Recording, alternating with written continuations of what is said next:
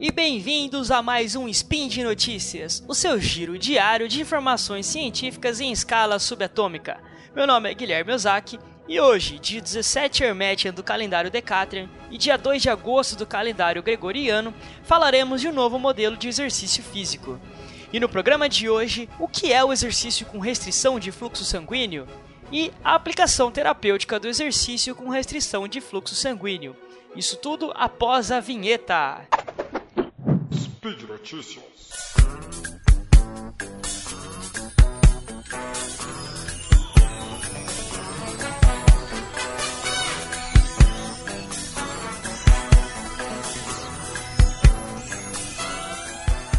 A restrição de fluxo sanguíneo durante o exercício vem sendo muito pesquisada nos últimos tempos e obtendo bons resultados para melhora do desempenho atlético, aumento de força e volume muscular, inclusive em indivíduos treinados e atletas de alto rendimento. Mas que tipo de técnica é essa? Essa técnica restringe o fluxo sanguíneo, utilizado principalmente em membros superiores e membros inferiores, com o uso de faixas elásticas ou manguito de pressão, algo similar ao utilizado para ferir a pressão arterial, para promover uma restrição do fluxo sanguíneo para a musculatura que está sendo exercitada. A obstrução do fluxo sanguíneo promove uma situação de hipóxia no tecido muscular, pois é pelo sangue que o oxigênio é levado aos tecidos e o gás carbônico é retirado. Com a obstrução do fluxo sanguíneo, o músculo não recebe oxigênio e acumula gás carbônico, promovendo um estresse oxidativo e metabólico intenso no tecido muscular. Mas qual a vantagem desse tipo de exercício? Para compreender melhor a eficácia dessa técnica, vamos primeiro entender melhor um pouco mais sobre o treinamento físico. O treinamento físico pode ser dividido em dois grandes grupos de acordo com seu maior benefício. Primeiro, o treino para ganho de força e massa muscular, e segundo, o treino para ganho de resistência à fadiga.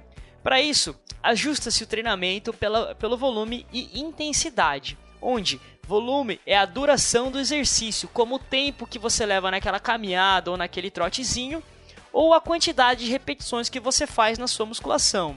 E a intensidade é a carga de trabalho, como a velocidade com a qual você corre ou a quantidade de peso que você levanta na academia. Para ganho de massa muscular, a American College of Sports Medicine preconiza a utilização de exercício com intensidade igual ou acima de 60% do teste de uma repetição máxima, que é um teste com a carga máxima que o indivíduo consegue realizar apenas uma repetição do exercício, falhando na realização da segunda. Ou seja, é a maior carga com a qual o indivíduo consegue realizar o exercício. Nesse sentido, o exercício com restrição de fluxo sanguíneo apresenta bons resultados, inclusive em indivíduos já treinados, em ganho de desempenho atlético, maior resistência à fadiga e aumento da massa e força muscular, isso com intensidade geralmente entre 20 e 30% de uma repetição máxima. Ou seja, com metade da carga do exercício de força é possível obter ganho não apenas na força, mas também na resistência à fadiga. O fato desse tipo de exercício promover melhora no desempenho atlético de atletas treinados já é de grande relevância. Mas, além disso, essa melhora ocorreu um exercício sendo realizado com intensidade baixa, o que reduz o risco de lesões e promove menor estresse para as articulações, tendões e ligamentos. Mas atenção, o Ministério do Deviante adverte: nada de fazer garrote no braço e ir para sua academia. Procure sempre um profissional habilitado e capacitado para melhor instruir seu exercício.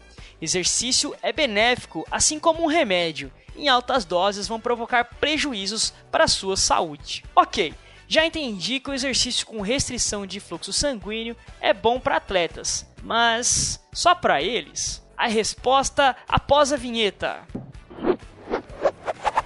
Meus caros deviantes, pensem comigo. O exercício terapêutico tem por objetivo a melhora da capacidade funcional do indivíduo sem que haja estresse desnecessário nas estruturas já fragilizadas. Então, o exercício com restrição de fluxo sanguíneo, que promove aumento de força e resistência à fadiga, sem promover grandes estresses sobre as articulações e reduzindo o risco de fraturas, poderia ser utilizado, é o que os estudos têm demonstrado. O exercício com restrição de fluxo sanguíneo foi utilizado em pacientes idosos e apresentados bons resultados em melhora na força muscular e na capacidade funcional.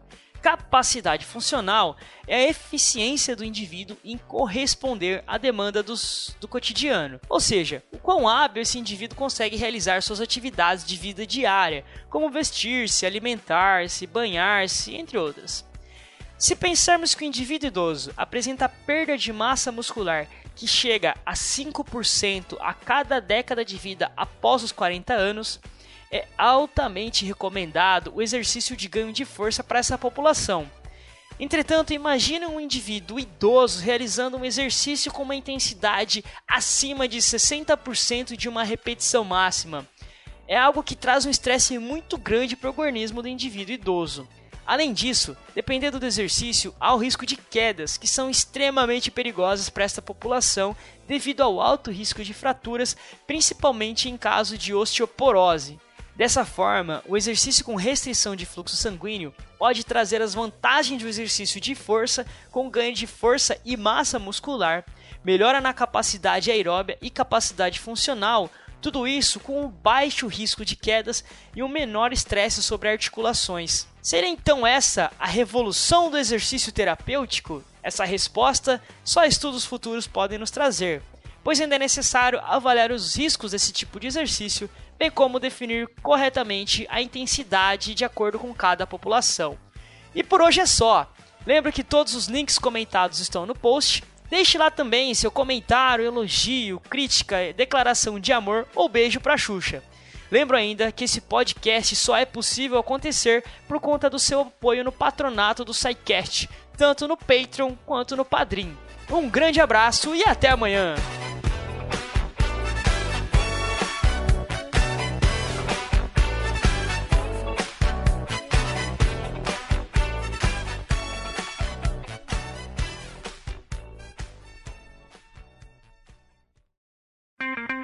Edição por Felipe Reis.